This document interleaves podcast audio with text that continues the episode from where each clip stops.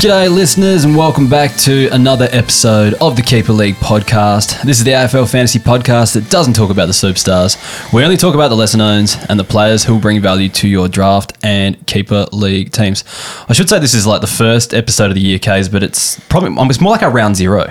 I think before we dive into the the real stuff, it's This more opening like a, round. It's a round zero podcast, is what we're gonna we'll go with this week. But yeah, if you haven't guessed already, K's is on the podcast this week. Say good day to the listeners. Hello, I am back. Um, Are you yes. pumped for this year, K's? You're a bit off fantasy the last couple of years. Are you back on board? Or what's the go? Um, not sure. Nah, I think I am. I've noticed a few more tweets coming out your way about a few players and a bit of shade being thrown at you by the draft doctors and other people. Oh, that's nothing new. Uh, I'm public enemy number one for most people in You the fantasy world. You are, Um, Classic people hate me. Draft doctors hate me. fantasy Freako definitely hates me. He definitely hates you, that's for sure. um, Yeah, so there's so many people that hate me. Um, but um, no, what, I've, I've actually had a bit of a, a really big off season. So like I, you know, like In probably in of- in terms of previous drinking or? no, that. But uh, in terms of previous years, I've kind of always tried to do a bit of stuff like you know December and you know almost start my ranks a bit earlier, or you know you know research a few players a bit earlier. But Yep. I've kind of just left it all, um, and I've kind of just come into it in the new year. So Yep. uh, hopefully coming in with a little bit of a fresher, you know. Um, Thoughts on a few things. So, Perspective. yeah. So coming to the season a little bit later, delayed preseason. Yeah. Um, but you know, It's always a more, more ball work instead of just running. Yeah, okay. uh, get straight into it. Yeah, actual kind of football thing. skills and not just Correct. athleticism and stuff like that. Correct. Yeah, cool, cool. Well, um, do you want to tell the listeners what we're going to be talking about tonight? So basically, this is the Keeper League 101 uh, podcast. So if you've never started Keeper League before, uh, you want to know some tips on how to get one up and about. Uh, maybe you've got a Keeper League that needs a bit of tweaking. We might be able to help you out with some ideas there. But basically, this is ground zero. So um, mate, you might have come from Classic, you might have come from single season drafts. Uh, you've always thought about starting a Keeper League. This is the podcast especially for you. Now, we haven't done one of these for a few years now. We used to do one every year, Mm-hmm. but we kind of thought we've given people enough ideas. And the last one we did, I think, was for AFL.com.au um, when the Keeper Leagues first came to the AFL Mm-hmm. That's fantasy right, a couple platforms. was two Yeah. or three years ago. But yeah, they're good fun to do. We've also got an influx of uh, new listeners, I think, and a lot of people coming over from the classic world and Mm-hmm. um, stuff like that that probably you know have seen some of the content on Instagram and TikTok and stuff like that, but not actually realised we're actually a Keeper League specific podcast. But we just talk about players that sometimes are relevant for both. That's all. We talk about the fantastic players that no one else talks about, Exactly. which We're just is undervalued players more than anything. So that's what we're here for. So we're going to get stuck into some Keeper League 101. Uh, but first, I just wanted to spruik a few things we've got happening on the website, guys. Mm-hmm. Um, did you see New Year's Day the breakout tracker came back? I know you like that resource. I love the breakout tracker. I know you were actually using it before it, it actually got relaunched. You were still like looking at players from Oh, last yeah. season and stuff Oh, like yeah. that, and putting a bit of content out there because of it. So that was good. Um, but yeah, that's definitely back for this season. Um, this uh, week, I've got the rankings spreadsheet coming Mm-hmm. out as well. So, a lot of people have been messaging me that. I looked at the calendar last year. I put it out on January 18th last year, and I, got, I reckon I've had three, maybe even more. I reckon I've had about five or six people messaging me saying, "When's it coming out? When's it coming out? We need it." We So it's coming out nine days earlier than last year. back. It's come out nine days earlier, I think, or a few days earlier anyway, um, than last year. So hold your horses, people. but I'm getting it out. I'm getting it out there, and people will be happy to know. People were really annoyed that I took career games off the spreadsheet last year. Okay. Um, it must be an important thing for like rookie lists and Yep. keeping under 50 game Okay, players and stuff like yeah, that. yeah. Mm-hmm. So I took it off just because I didn't think it was that valuable to know how many games of career games of players played because I had age on there and everything like that. But you well. know, more more data is never a bad thing. It's back, all right? It's back, and there's extra stuff on this year. I've even put career average on there for people as Okay. well. So if you're not sure, what about my idea? What's your idea? My median score. Oh, I haven't put median score, but I do like that idea. I could put that in there, but um, no, might be a bit late to get it in there now. But uh, we'll get that. We'll get That that, can be the, the beta version. Yes, definitely. Or we can. You, you can just tweet some some interesting things you find Oh, out. don't worry, maybe. I will. And I think that's why you actually messaged me and asked for it Yes, today. it's it's all for my content. But the grand opening, the the biggest resource that I've and me and uh, Adza, shout out to Adza, um, have probably spent a good four months. He's probably done most of the heavy. He has definitely done most of the heavy lifting on the uh, mock draft simulator, the Keeper League specific mock draft simulator that is coming out uh, on January the fifteenth. So yeah, Monday next week. Sweet. So get really excited for that one because um yeah, a lot of blood, sweat, tears, probably about four months worth of work has gone into that. Essentially, I would try to learn as much of the code as I can to actually write it, and then couldn't get it to work, and then Adza, does his magic and goes, "Oh, this is what you did wrong," and it finds it really obvious what I did wrong and find and fixes it up, and then when I cannot figure anything out, he just fixes it for me. So that's how it works. Yeah, I remember watching it in the very infancy right, when you were you, uh, I? you were knocking away out here. It looked like you know something from MS DOS and Yeah, you know, it kind of looked like the Matrix on my screen was Correct. happening. But uh, yeah, so it's uh, it's happening. I'm going to do one last re rank of the players because it kind of works on it works on a few factors, but my rankings is one of them. Um, so I'm going to do a one last re rank of the players, judging how people have used it so far, and then it's going to be released next uh, Monday. So keep an idea for that. The thing is, though, it's only available for gold members this year. So Sweet. yeah, need to need to get a few more people up to that gold tier. So um, only available for gold members. That will come with the ADP data as well. So you get all the average draft positions um, of people that have used the the, break, uh, the used the um, mock draft simulator as well. So you can actually use it to assess value of players in your draft. It's So- very, it's a very, very cool tool, especially when you know, like for your for your redrafts in your keeper leagues, like Yeah. how important those first few rounds, Yeah. uh, can be to getting some of those Yeah. good players in, and, and where you might be able to find a slider. So A few people have been asking, like, well, we play in keeper leagues. Majority of people are playing, you know, keeper leagues, so we don't draft from scratch. But I think if you're using it to practice your draft, it's using it for the wrong reason. And the best thing, the best way to use it is to actually assess value of players. So see he's going early, see he's going late, and then pay attention in the later later rounds of the draft to see, well, that, that guy's usually gone by now, so I should take him now, or, or um, this guy's generally going later from everyone who's using the mock draft simulator, so I can just sli- hold on to him, maybe get him better value pick Yep. later on and not waste another pick. That's probably the way you should be using it over um, just practicing your draft and trying to tailor it exactly for your league. Yep. In the future, there are plans to add more because it's got that AI stuff. stuff. in it, so it knows what you're It thinking. does learn a bit, yeah. Like it does kind of adjust as it goes. Computers So- are taking over, bro. yeah, wouldn't, wouldn't say AI. This is but not good maybe for an machine analog kinda learning. guy maybe like not me. that. I don't know. But anyway, let's get stuck into it. So, Kays, I want to let you do this. What is a keeper league? What is the difference between a keeper league and a standard draft league, or an, an AFL Fantasy Classic? For those who've never ventured away from that, what's the difference between them all? Well, firstly, uh, AFL Classic is the worst of the three. But uh, nah, look, a keeper league essentially you are drafting for a long term play. So um, you know you're setting up your team.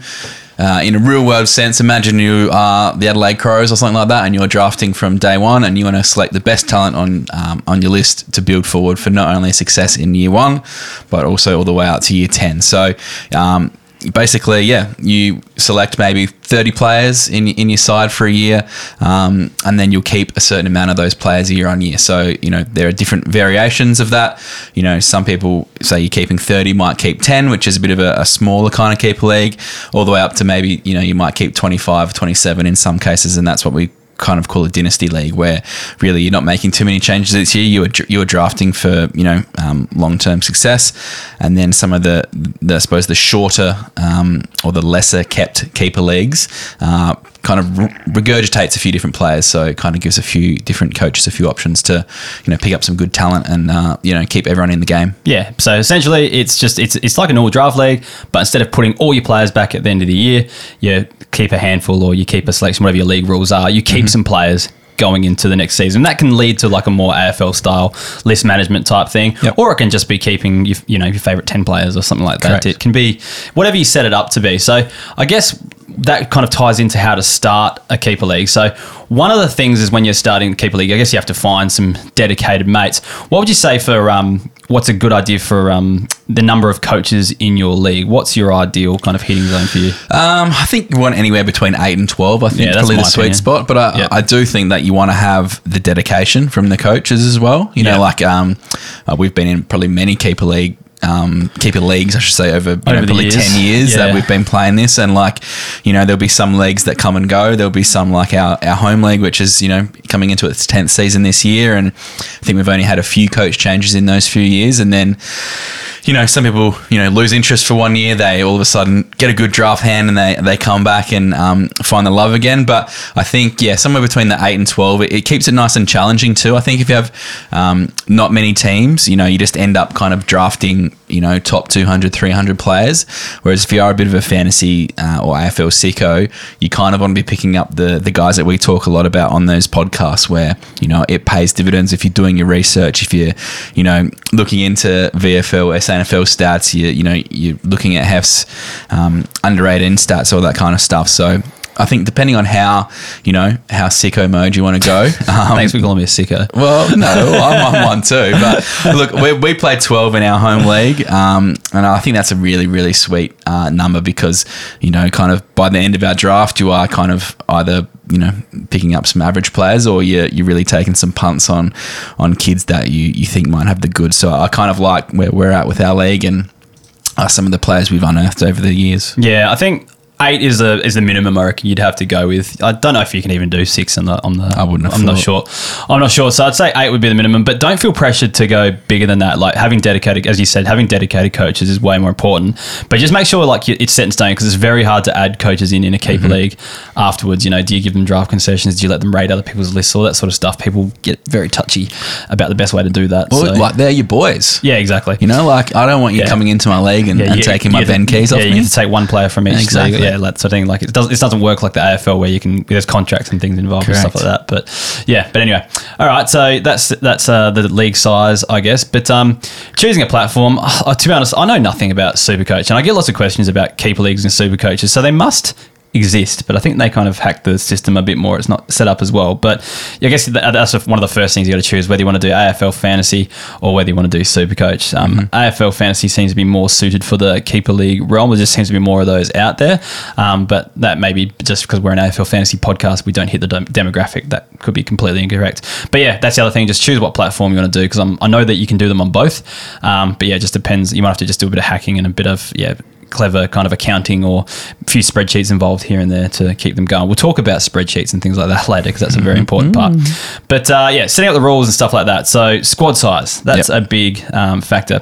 It depends, I think, a lot on whether you want to play waivers throughout the seasons, how actively trading is going to happen in your league. Yep. Everyone thinks trading is going to be massive, but everyone kind of falls in love with their players and doesn't want to trade them um, as well. Except so me. you got to think about that. Um, so squad size Yep. for me, like if you're not playing with waivers, I think you'd want to have at least thirty plus um, players in a team. I think if you're not having waivers, because you've got to draft enough players to ensure you cover injuries, all that throughout the year. Wouldn't you Mm-hmm. agree? Totally. Yeah, and I think that kind of leans onto what I was saying before. Like, say you have a 10 team league and you're picking 30 players, you know, you, you're literally picking the top 300 players. So, Yeah. um, the further on you, you go into that, um, you kind of start, you know, worrying about players who are averaging 50 or 60 and that kind of thing, and they kind of come into your calculations. So, um, yeah, I kind of like that 30 odd, 30 odd number. Um, and yeah, as you said, it depends if you want to be a waiver league or a non-waiver league. I think that's the that's probably one of the biggest ones too. Yeah. So if you people that never play draft for waivers are players that go undrafted and they go into a player pool and you can pick them up at the end of rounds and stuff like that. So if someone goes undrafted um, and they have a massive weekend, you might be able to pick them up off the waivers and get an extra player for your team or whatever. But um, yeah, just another another thing to think about there on that end. Um, all right. So let's talk about the next thing, and that is. Uh, uh, numbers of keepers. So we've kind of chopped and changed. You want to tell the people what's happened in our league case? Yeah, so I suppose we've had this league for what ten years now. Yeah. Um, we've traditionally uh, kept sixteen, so we normally draft thirty-two players. Uh, Sixteen of them are keepers. Um, we've also got uh, what we call a, a rookie list, where at the end of our draft we will pick up uh, six extra players We'll talk about that in a second. who we can yeah. yeah. keep for an extra year. So um, they're kind of a free swing for two years. So Yep. really good for you know maybe an emerging ruckman or a you know a young midfielder who you might not think is going to get a game next year, but might be worth you know stashing for a, year or two's time. So um, we play that now. I suppose the the thing when you're keeping um, a large amount of players, so we're talking 12 teams, uh, 16 keepers plus you know you can keep a few of your rookies as well. You know our draft really starts at kind of pick 200 um, if you're doing a traditional draft. So uh, as you can kind of tell that that doesn't really leave a lot for you know coaches to pick up and, and change the fortunes of their team. They do have to play a really long game. So you know, uh, say last year, you know, guys like Sheezel, Wardlaw. Um, would have gone really early in the draft because you know like they had really good fantasy pedigrees and people were going oh this is they're going to be great in the future. And it's true they will be but at the same time you know those guys are probably a bit of an outlier because they did actually score really well. But um, you know, a lot of the players that you're picking up at pick 201, for example, aren't really going to help your, you know, side come from bottom to top in a, in a way. So Yeah. unless your your the guts of your squad's really really good, so we've had a, a big debate over the the preseason. Um, I think yeah, we've had it was 10 years. I think we've had five different coaches win, and one coach has basically won half of them. Yeah. So he's had a really good reign, but. Um, as you said, it's really hard to dethrone someone who's got a really good core group of keepers. And you know, if you've if you're struggling, it's really hard to add a you know a good quality player or two onto your list to try and to flip those fortunes. So Yeah. we're looking at uh, changing changing some rules this season, which would bring our keeper list down to twelve. So um, we each keep twelve, and and one of the rules would be that we have to keep a player uh, twenty years or younger. So Yep. um, it does uh, encourage you to keep uh, a kind of a younger player that you might not necessar- necessarily have uh, to keep that keeper element involved. The big thing was that you've come out in the group chat hef and you've gone, nah, this isn't a keeper league anymore. This is not- just a this is just a redraft league. I'm not. Uh, look, I'm neither here nor there with the leagues. I'll play with whatever. Talking to uh, uh, this is another thing I need to plug. Actually, the Discord group that we've um, that I've started for the Keeper League. Um, it's a super active group. So check out the links in the socials. There's a link tree everywhere. Get on board because the amount of keeper chat that's going on this season, like it, it's non-stop essentially. So it's great. I put it out on the Discord and just asked for people's thoughts, feelings, emotions, and the general consensus from the people in there was like, yes, they play in 12 keeper leagues, and it is a really good way to mix up the the teams each year and ensure mm-hmm. new people are winning all the time. So I think that's good for our league if that's the issue. I think the issue with our league was we had we were stuck in like a middle ground, which was neither here nor there. Mm-hmm. So I, I see both sides of the coin. So essentially, it all breaks down to if you want a quicker changeover of you know the top teams. Um, go with lesser keepers. And don't go with like 16 don't go with 18 like Yep. go with something around the kind of halfway of your team type thing. So you can actually replenish the rest of your team with the leftovers that are in the pool. But if you want to play like a more AFL style you want teams to be able to establish dynasties you know be competitive for three or four years do complete rebuilds all that sort of stuff um, then go with the more extreme. Go keep 24 25 plus you Yeah. know like I'm in a league that only makes has to make three list changes each year with squads of 36 and Yeah. I fucking love it Yeah. um, so I was only kind of I was teasing more than anything, but like I do think th- that's the way when I started this like that when we started our league, um, that's the kind of what I was Mm-hmm. Yeah. visioning. But not everyone else wanted to do that, obviously. So Realistically, we probably went too little. Yeah, like exactly. it should have been twenty. Yeah. or, or something like that. Yeah. um, minimum. but then we've kind of created a monster. Then if we were to stick to keep it that way, then that would be another three or four years probably Yeah. of the same person winning the flags as well. So um, yeah, it's not. It kind of sounds pathetic that we're changing our league based on one coach, but anyway. It's not. We're changing it on everyone. When really, I think the issue probably started. The, the monster started from people making too many stupid trades with him, and if it would have probably Not worked, if no me. I'm not pointing the finger at you. You are pointing the finger I at me under probably- the table. You probably have given him probably four or five of his best players, but, I've just also been very unlucky in in uh, my keeper league. but anyway. Um, so yeah, that's the general crux of it. Less if you want a higher turnover of premiership winners, more if you want those dynasties sort of things. And that's in terms of um, keepers. Yeah. Um, one thing that I'm very big on, actually, maybe not as much now that the league rules have changed, but keeper dead, uh, sorry, trade deadlines was something a, a rule that I thought was very important because if you've got one team dominating and one team that's season is over by the midway point and they're no longer competing, what happened a few times in our league was that the top coaches would trade out all their younger players or anything with a skerrick of value to those bottom team coaches for their better scorers that are you know probably older in age or say if one of their guns gets injured and is not going to help them win the flag anymore this is one of the top teams I'm talking about they trade it to a lower team for something that actually help them win the flag kind of mm-hmm. thing. And a lot of time the season was pretty like anything can happen I do agree with that but it was pretty much sewn up by the time that those trades went down. Like nine times out of ten you could probably pick the flag winner at the trade deadline To, to a degree, I do think that you have to be in it to win it. You definitely know, like do. I think, and that's a big one. You know, because But there was times where people there was literally no chance, and those times I found like for example, Pugs in our league was no chance, and we, so we traded Simpkin for Viney, who went nuts in the finals, and that, that's still a ballsy trade. I still think he wins out long term Yeah. by getting Simpkin into his side, mm. for example. But I think at that point it was like once a player like that who you know he's got Simpkin in his team, he's struggling, he's not going to score well, he's, he keeps getting injured, all that sort of stuff. Now that's taken care of with someone like Viney, who's having a career best season. It's mm. like well, that was kind of season over from that point. I found yeah, things like that. Like, and there's a few of those trades that go down each year. And I get like, anything can happen. Like, you can get to the day. Like, look at my premiership win. like, I wasn't the best team all year. Bradbury. Still, still won it on the grand final day. So, like, I can't, I see both sides, but more often than not, it seems to be sewn up. So, a trade deadline at a point where every team is still competitive, I think, is important. Yeah. Um, but that can differ from some people. People, some leagues just love trading and couldn't even bear to cut it off, type thing. So, Yeah. I get that too. But and that obviously a lot of these things are very much like you got to take the temperature test of your group Yeah, of coaches and, and see what what kind of league you want to set up as a collective. Yeah, definitely. Um, yeah, rookie lists and rules. We kind of touched on that before. We don't. You kind of explained everything anyway back then, but you can have rookie lists. Just note that and things like that, or just little you know extra things to your league, like you know keep a veteran player or keep a rookie listed player or keep a player that's played under 50 games or is under 21 years of age or whatever.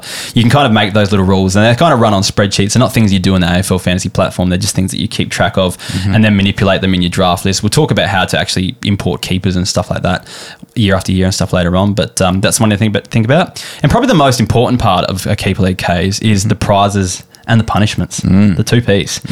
So something to think about. So what's our prize? Our prize was 600 cash. Uh, it's dropped down to about three, three fifty. yeah, and we do more fun. We've done more fun stuff, so we've Yeah. kind of spent a bit more. We've because obviously we're getting a bit older and uh, don't always catch up as much. You know, we've always Yeah. made a bit more of it. We've made a bit of a a thing about the draft night um, a bit more this the last few years. So you know, making sure we've got more some of that money goes to the draft. got night. some good quality food, good quality beers, Plus, we're sick of the same guy just taking our 600 bucks each Correct, year. yeah. So we just cut him Fuck really, him. really cutting him down. um, but uh, so I think we chip in hundred bucks each. So you know, stuff goes to. We have a bit of a punting challenge, so that's funded that. Yeah. Um, you know, draft. You know, we've got a couple other bits and pieces that go on throughout the, the year. Obviously, you got to pay your subscription fees to to AFL Fantasy to you know get all the stats and the keeper league extras. So Yeah. um, you know, there's a bit of bit of that stuff. But uh, the punishments is something that we've never really been super hot on our group. You Yeah, know, lately like- they've been cooking the barbecue, but we had catered catered draft last year. Correct. It was delicious We food make them from- wait on our wait, get our beers and wait on us. Yeah. that's kind of one thing that Well, does we happen. did- I did try and bring in a punishment this year, and the punishment has not been Yeah, I, completed. I was actually with you on. Everyone was too soft on that punishment. I thought, like, I didn't. It wasn't the, the fact that you, you tried to bring the Macca's thing, didn't you? Something similar to the I tried to Macca's bring challenge. the Macca's thing. Yeah, yeah. but And- not, not the 24 one. It was just like you had to eat a family meal or something. Yeah, like that. see, I think that side of it is fine. Like the twenty, like that twenty four hours thing is like I cannot get away from family duties for that long. like, there's no way I'd be able to do it. But like, um, I could eat a, I could eat a family other, meal. the, but Yeah. the other option was to put a hot dog costume on and walk through a, a large mall in Adelaide. Like that's not that hard. Do you know the worst punishment that had ever been put forward to me that I almost had to do was I had, had to wear a crow's guernsey to a showdown.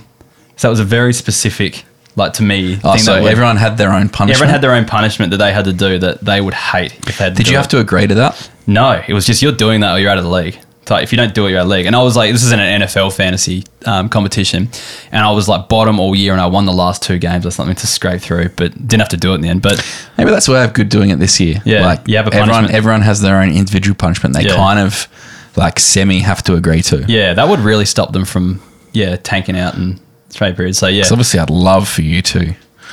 I don't think a I, crow's the crow's guernsey. probably wouldn't. Have, I wouldn't worry too much as long as it's got number twelve on the back. I'm I'm pretty happy with that. So is that Jordan Dawson twelve? Pretty sure it is. Maybe. Pretty sure it is. I'd happily wear that one. Um, but anyway, so let's uh, move on from the rules and let's talk about um, recruitment and management of your league. So this is kind of like where the commissioner sort of stuff comes in. So, what are some tips for finding? Some for a keeper league. So for us, like we were pretty lucky. We were part of a footy club. We all were fantasy nerds before we even started ours. But I guess some things that I reckon would be good for people to do is to jump if you if you've got no one to play with, and there are people out there. We've always got messages. "Hey, Who's got me a league? Who's you know is anyone start, t- recruiting? Is anyone starting one up? Has anyone got a spot? I would say there's probably three good places to be. Um, to find a league. Now, this is this one's really new, but our keeper league Discord that's coming up, we've already got leagues being organised in there. We've got a um, a league finder uh, section. You can post in there, put your name down, and we've got a few active people that message people and get leagues going in there. So if you're not in our Discord group, I'll give that another plug. Look for the link. I might even try to remember to put it in the uh, description here uh, for the podcast. But find the link to our Discord group and get involved in that because that's a, probably the best place now.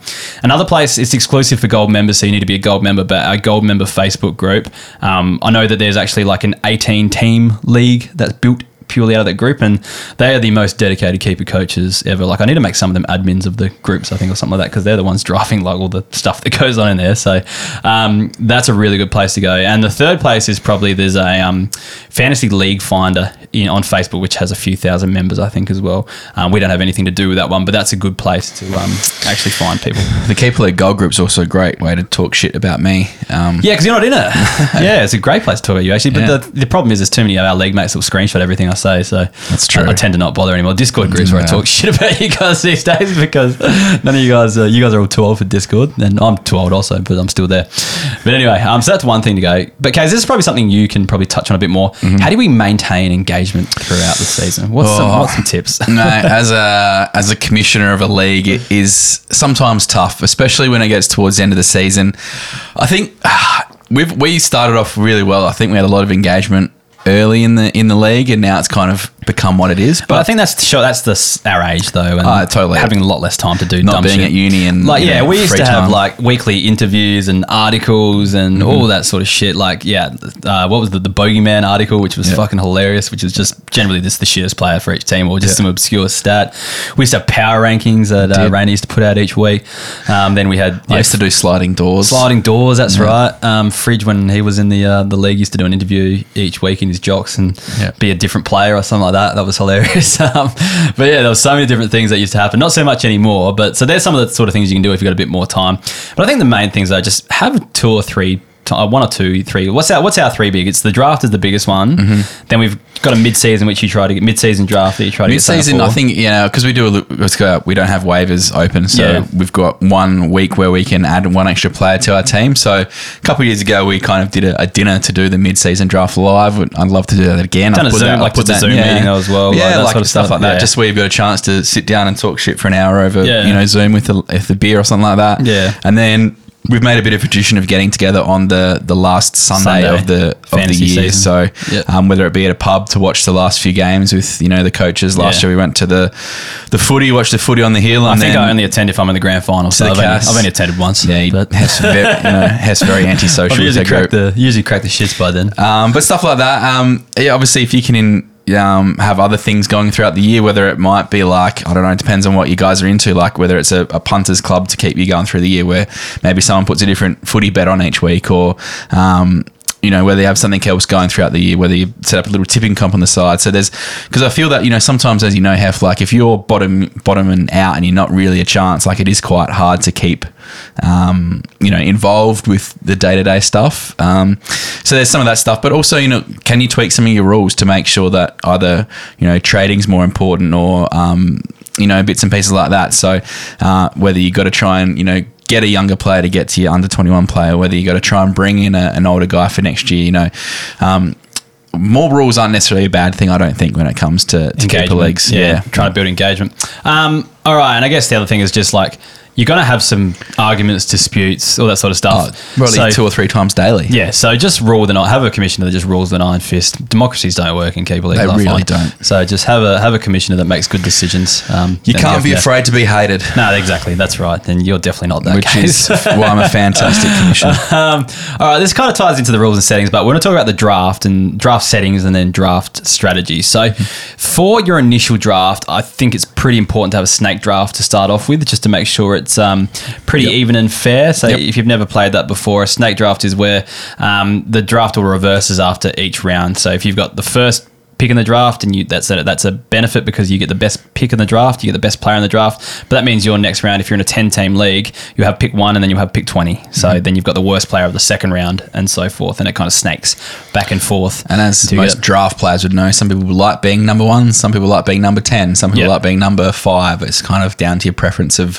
where you think you can get value when that comes in. Yeah, hundred percent. So yeah, um, have a way to kind of decide that. Initially, we'll talk about some of that sort of stuff a bit later. But the other option, I think, well, the following years, I think it's important to have a linear draft. Then, so the teams that finish bottom get the best pick of every round to try to rebuild their side and and go forward from there. So um, yeah, reverse ladder order after that, and um, also have some measures in place in your team for tanking as well to make sure people aren't just kind of taking the piss. Yep. Um, and just trying to get the best pick each year and dropping down for a bit. So have a think about that sort of stuff, but that's important stuff to get right before you start.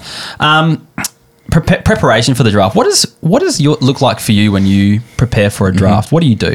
Um, I do like to do a bit of ranking, and you kind of obviously I think it comes down to if, especially if your initial draft is that what we're talking about. Yeah. Um, obviously I think your picks very dependent on who you think you can get. I think you've really got to make those probably first. You know, four rounds. You know, work to what you want. So Yeah. have a few different strategies in place. You know, are you going for you know a long term defender first? Are you trying to get in Tim English? Are you going for a, you know Tom Green with your first pick? Who you you know what are you trying to go for there? And then how you can set up your team for for you know long term success. Um, the the most recent keeper league draft I've done, which is with uh, my brother in law and a few of his mates. Um, it's probably about three years ago now, I reckon. And Yeah. I just my whole thing was I was just going in and I wanted to draft guys between 22 and 24. Yeah. You know, guys who had proven runs on the board but were still young enough that they're going to be good for a long period of time. Yep. Um, and that's how I kind of went in and, and that worked out well. Um, always been competitive in that league. Um, but yeah, I think if you can kind of go with a bit of a plan early on of like, I want to get a player like this, a player like that, a player like that. So you've got your, your bones of your team sorted. Yeah. Obviously, you want that captain option most importantly with that first pick. Um, but there, yeah, can you really just, um, you know, maybe lock in a long term forward, a long term defender and, and go from there? Do you know what I've done the last few years, which has been pretty successful for me? I feel it's been pretty successful because I've, I've been able to fight my way back from being a bottom six team to a top six team the last few years. Is um because we've been collecting ADP data for the last few years, and that's been on our website, and that'll be again available through the mock draft simulator for gold members. So make sure you signed up. Um, I actually go through and find what players are left in our league, and then rank them by the ADP order. Um, so actually set my rankings to the ADP, but then make adjustments as to like where I want if What there's a player I really are. yeah, and then or if I really want a player, I'll bump them up stuff like that. But I always start at a base where Mm-hmm. we use our ADP data. I'm actually going to see if there's a way that I can using the console in Chrome or whatever, write a way to just automatically set the ranks to the ADPs um, this year. So you like hopefully just copy and paste something into the console, hit enter, and it will set it to our ADPs Mm-hmm. this year that people can use. Um, so I'll have a go at that. No promises. I'm not the coding whiz, but um, I'm very good at uh, prompt engineering, they call it, on ChatGPT and trying to find ways for GPT to do things for you. Mm-hmm. Well, the, So- I suppose the, the beauty is if you are starting up a keeper league this year, like that resource Yeah. um, is going to be fantastic for you because Yeah, you can use know, it flat give that out. a few times, uh, a few goes through, and you know maybe get a feel for you know who's going early when you might be able to get some value, whether a run comes for you know forwards or that's one or thing that's something. really interesting in the um, kind of going sideways here talking about actual fantasy but uh, um, that's one thing i found really interesting is forwards like Mm. early on sam flanders was going like second round Wow. third round because i think the computer was looking at it and going there's not a lot of forwards here. like Mm. we've got to take one early, and I've kind of tailored it and tweaked it to kind of not be so aggressive Mm-hmm. towards that. But that was a really early thing. I think he's fallen down to like fifth or sixth round now, which is probably a bit where Which is at. interesting because Yeah, it's risky because he's still a chance. He'd be a chance to lose. 100%. for status next year. And like Jack Macrae is still going like end of second, start of third. And Hmm. it's like,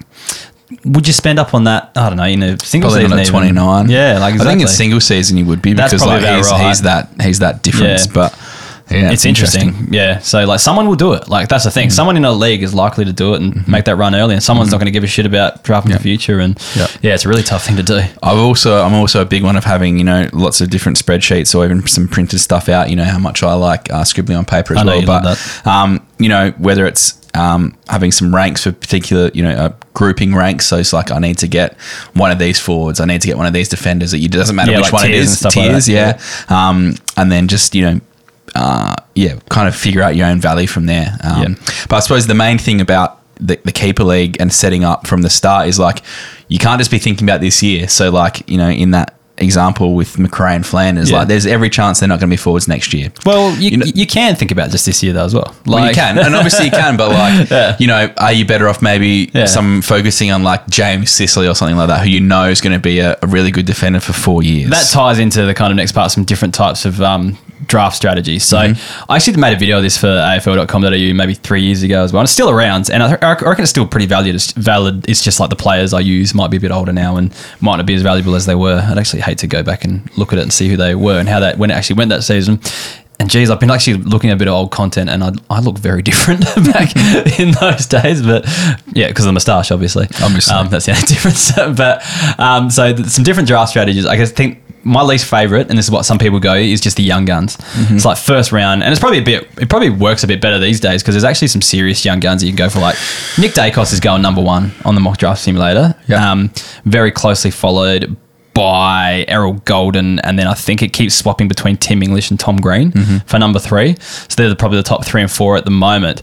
Um, so out of them, but like all those guys are pretty established, except for Yeah. Daicos. They're all in their th- at least third year type Yeah. thing, and then English Yeah. is a bit on. But I think it's very valid taking Daicos at number one because it's just so obvious. Mm-hmm. And then with Sheezel, like if you went Daicos Sheezel in your first two rounds, there's no problems with that. And Mm. the issue is people just you sometimes people just pick up on all guys that no one over the age of 21 type thing, so they're set for the future.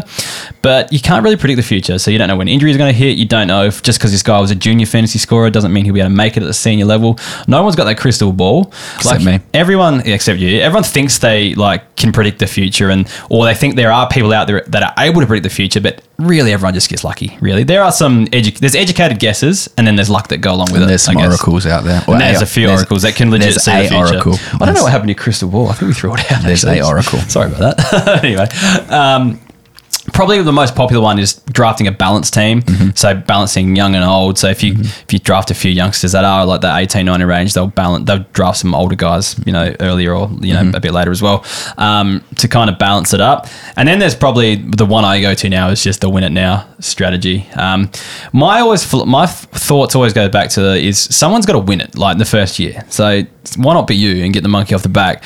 But also like think about if the AFL suddenly just threw they wanted to draft all new teams and they threw every player back and everyone's a free agent and every team like North Melbourne got to pick one. Mm. Like who do you think they pl- take it? Pick one.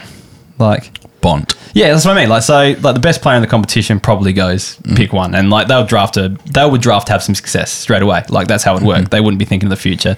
So, like, why you could be valid for your keeper league teams as well. So, um, yeah, so that's just another thinking as well. Just don't you sometimes don't even need to worry Yeah. about younger players, and you can worry about that later. And I think the one with that is, and I think if I was going to do it again now, I reckon I'd try and start a little bit balanced early on, or go that you know that twenty to you know twenty two to twenty four strike zone. But then all of a sudden, when you kind of your team's filling up, so you're kind of getting around fifteen onwards. Yeah. I reckon that's when start people are going to start going on earlier runs on younger players because they're like, oh, I reckon he'll be good in a couple of years. Yeah. and that just opens up that there's going to be a whole plethora of kind of guys who are 29, Yeah. 30 plus who are just sitting there who are proven scorers. Yeah. and they're going to be the ones that are going to you know be really successful for that first couple of years of your side. And but Yeah. you've but you've done the work earlier in the draft where you've got you know guys that are going to be good for another you know six years or so. But now you just topped up with these extra guys. You know Yeah. maybe it's a, a Luke Parker or, or someone like that who just has never really done anything wrong, but is you know the wrong side of thirty, and, and people are happy to let him go. well, I think it, it like ties into that and ties into the mock draft simulator that is coming out.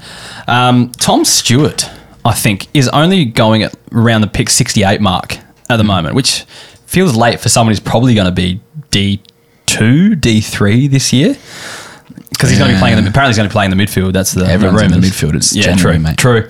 But um, he, he should be up there, like in, in that. And no one else scores for Geelong, so like No one does score for Geelong. Oh, yeah, I think it was the highest score of 98 or something. That was Mm. an injury injury riddled season as well. That was probably his worst season he's had in ages. But like that's just an example. Like they're going later than they would in a normal single season draft, that's for sure. So you, you can get some bargains in there and still stock your team up if you need to.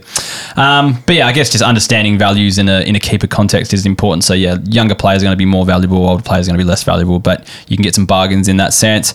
Um, and you just got to think about your season long management when you're drafting. Like so, if you're taking a risky player that's never played 23 games in a season, Mm-hmm. then he's most people haven't actually because it's only been one year since they've been doing that. But you know what I mean? 22 games.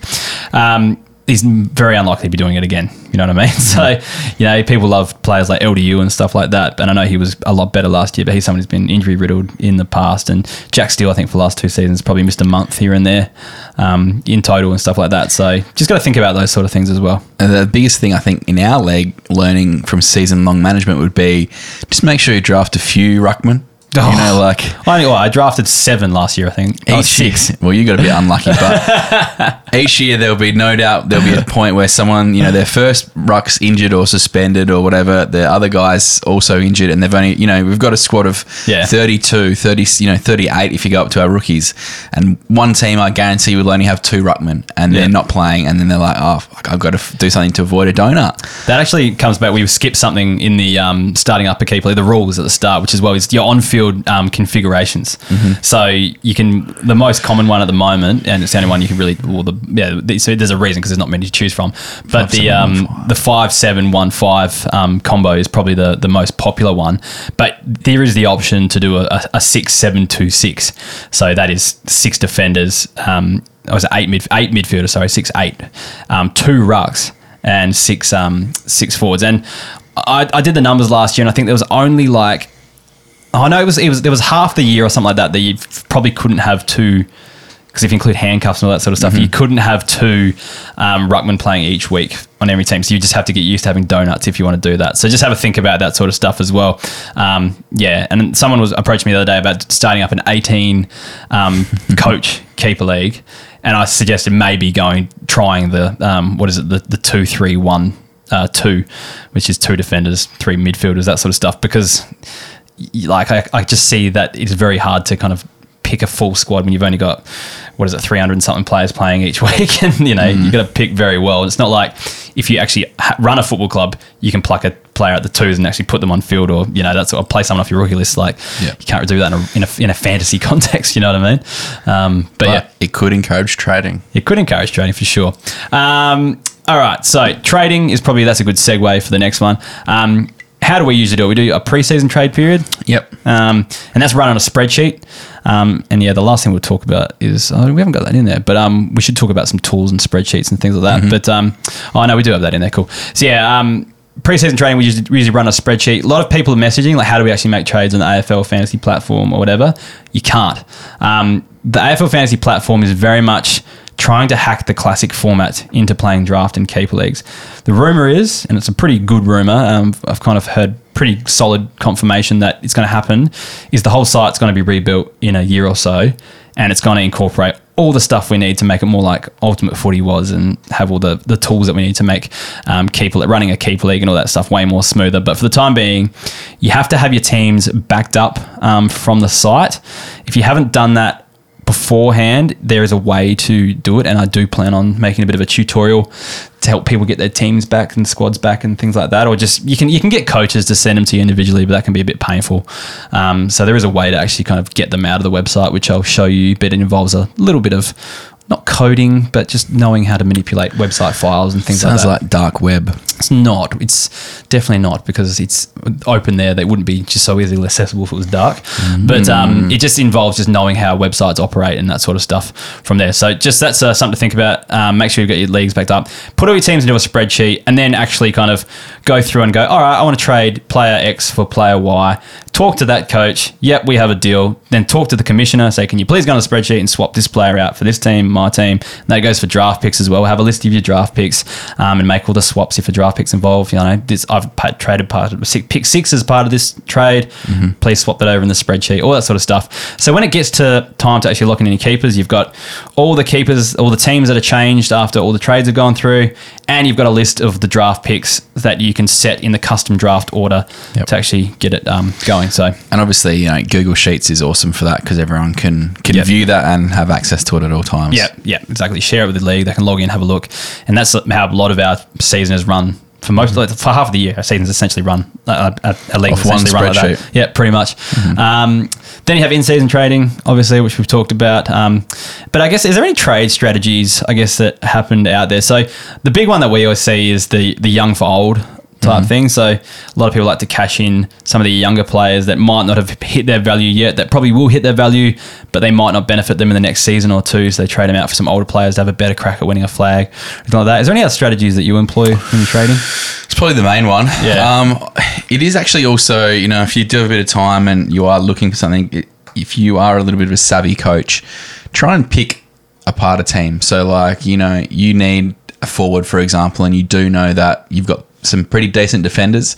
You know, hunt through opposition teams and see a team that might have a bit of an average defense and see if you can, you know, target, uh, you know, a trade based on another team's, um, you know, success, um, depth or, or stuff like that. So if you really want to be on the front foot there, obviously, you know, um, yeah, I suppose the other one is yeah. Realistically, you just want to you want to get the best for your next season. So, and that's why the keeper number is really important. Obviously, something that's really uh, a bit of a sticking point in our league this year is because you're going from 16 to Yeah, 12 people draft, start you know, trading mid-season with that in you've traded to know that you can kind of fit in an extra four players. Yeah. Um, but you know that's what potentially where the the um the late season, you know, trade dump of old blokes for new for younger guys might not happen in a might not happen as much in a twelve because you know you're not going to fit in, you know, a, a younger gun anymore. So you've Yeah. got you've got it's a bit more of a calculated risk. And on the flip side, if you're keeping 20, 25, you know, have a few more of a, guy's not going to give away all of his future young guns for Yeah. you know an older bloke because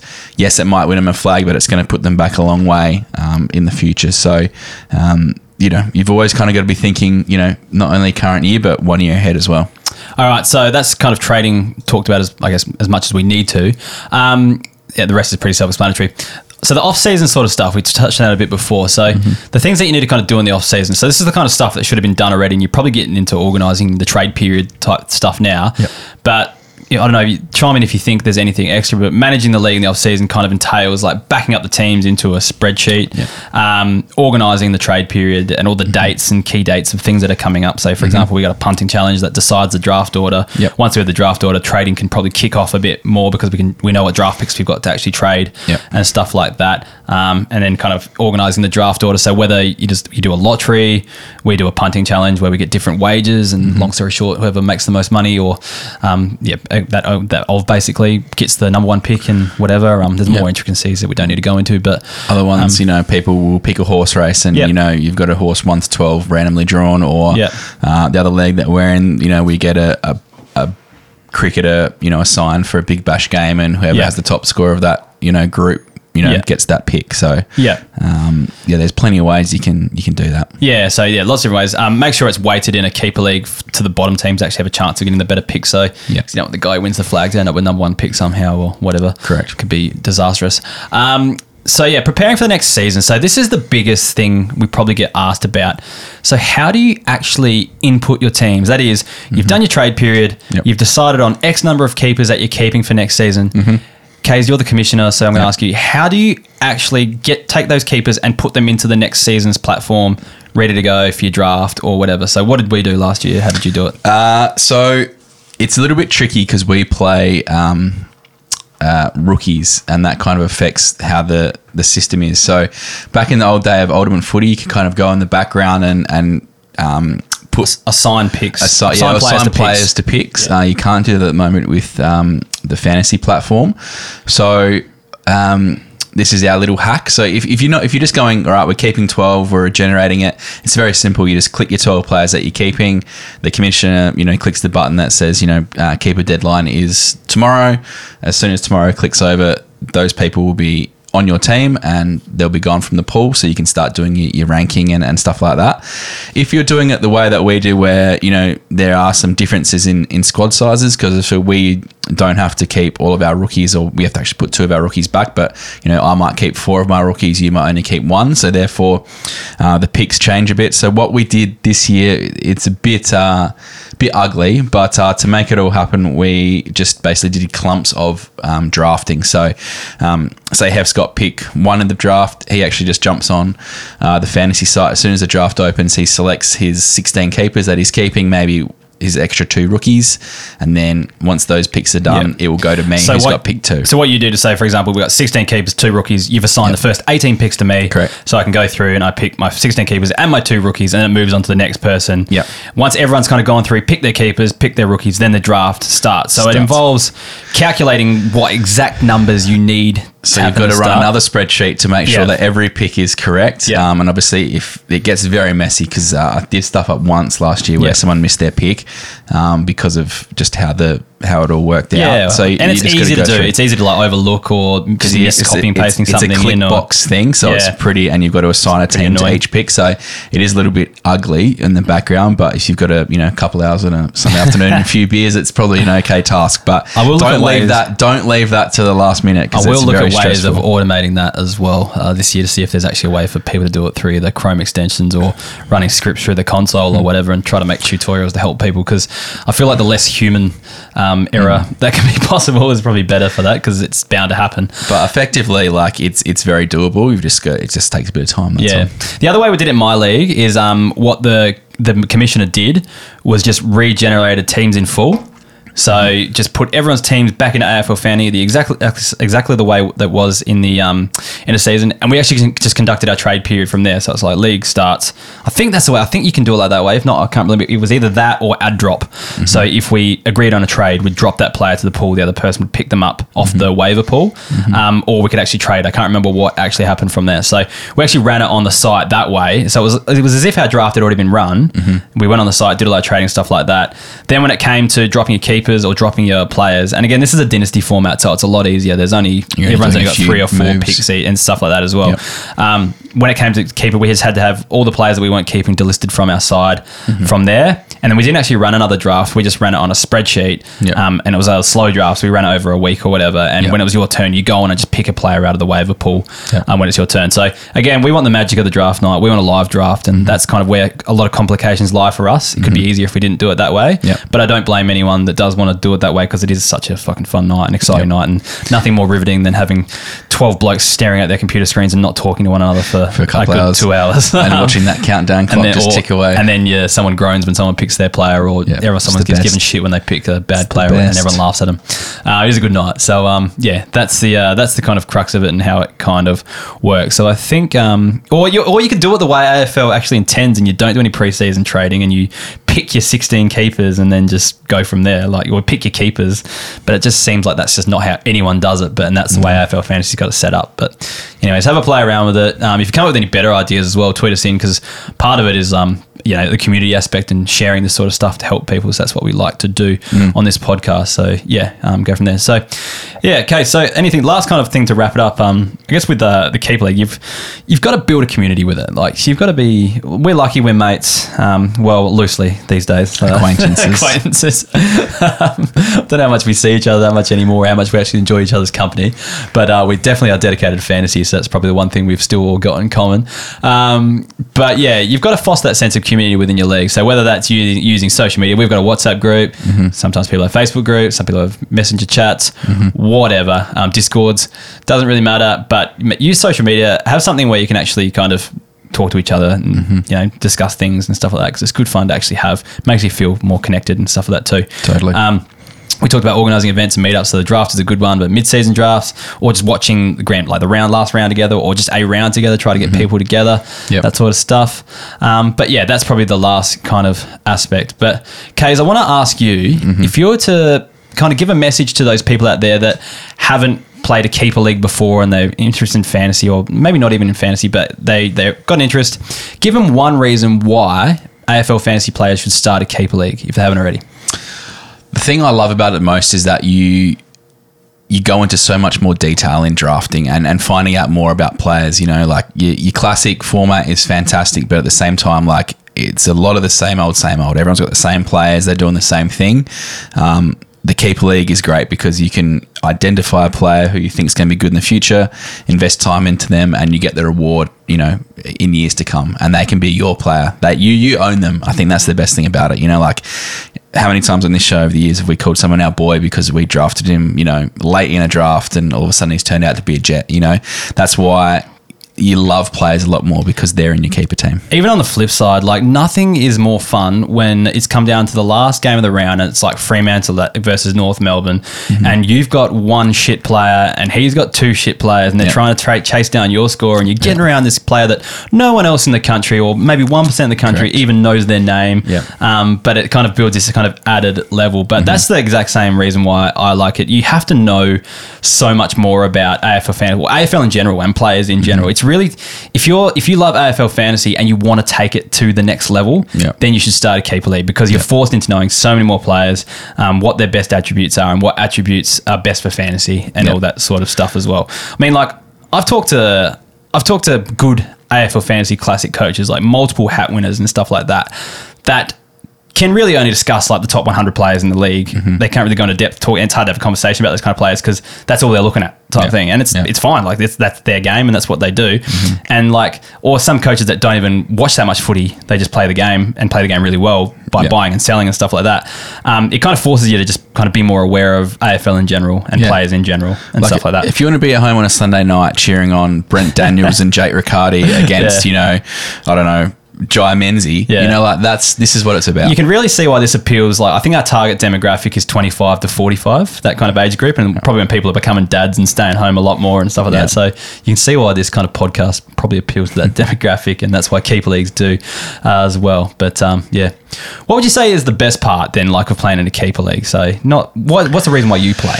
Uh, I think it's obviously the mateship for me. Yeah. Um, you know, I, th- I think it's just another outlet where you can talk to your mates, you know, every day basically, and um, it's not always fantasy. We talk about, you know, the whole range of stuff that gets brought up on our on our thread. You know, Man, I don't know what it is, but like, you know, your daughter's birthday on the weekend, like, I find myself just talking about fantasy to people there. Like, you just never get, yeah, get away from it. It's like the Yeah. number one thing you go to with it and stuff Yeah. like that. So, yeah, it's, um, yeah, You can just- make some mates from life from it, which is which is fantastic. Hundred percent. So um, yeah, that's probably same for me. Is that's the reason why I love it as well, and I love building the, the community we've built on here as well. And you know, chatting to so many people that you just kind of let you become mates with people you've never met before in your life, type of thing on here as well. So Yeah. that's what I love about it as well. But anyways, we'll uh, wrap that up. So that's the round zero podcast. I'm not sure whether to include this one as a uh, as an official podcast. I think it is, but It's yeah. pre-season pod. It's a preseason pod, so yeah. Hope you enjoyed it. Um, for any people that haven't started a keeper league yet, I really hope this encourages you to do so. It's a lot of Um, fun. And if you have already started a keeper league and you've listened through this whole thing, thank you. You're obviously one of the most dedicated um, listeners out there because you're only listening to this because you actually enjoy listening to us. I think because you should know all this information. So yeah, that's another that's another scary thought. But Yeah. Anyway, cool. I reckon we wrap it up there, Case. Thanks for joining me. We're gonna have you on in Absolute probably about. Uh, oh, we've got some ranking stuff coming up. I. Actually, I started my rankings today, this Good on ya. afternoon. Yeah, nice. Um, yeah, I have started mine, but it's only because I had to with the um, draft uh, mock draft simulator that's coming up Monday. Remember? Um, but yeah, we've got that coming up, um, and then we've got you on for. We're going to talk about the forwards this year. We're doing a bit differently. We're going to be talking about all the lines instead of going through team by team. But fear not, the team review articles with all the exact same information that we would say on those podcasts are going to be on the website. They've already started. Um, the only reason we're not doing them is just because round zero made everything start a bit earlier, and we didn't have time to go through every team and all the practice matches and all that sort of stuff um, in detail. So we'll do the same thing, but probably just four longer episodes rather than the six weeks worth of shorter episodes for those teams. Can't wait to get stuck into the forwards. Yeah. Anyway, so we'll see K's back in a few weeks. The Um, year of the key forward. I think next week we've got Louis on the podcast from the Pod Pod, so it should be pretty. The brains behind the pod pod. definitely, definitely. Uh, I saw Dossie on the weekend at a music festival, and um, a lot of brain cells were probably destroyed no- on Saturday. So, yeah, um, that was probably a fairly um, astute assumption there, Case. Definitely. Anyways, uh, thank you for listening. Uh, make sure you get around us on our socials. Make sure you uh, sign up as a member if you want to support the podcast, and we will talk to you very, very soon. See you later. Thanks, guys.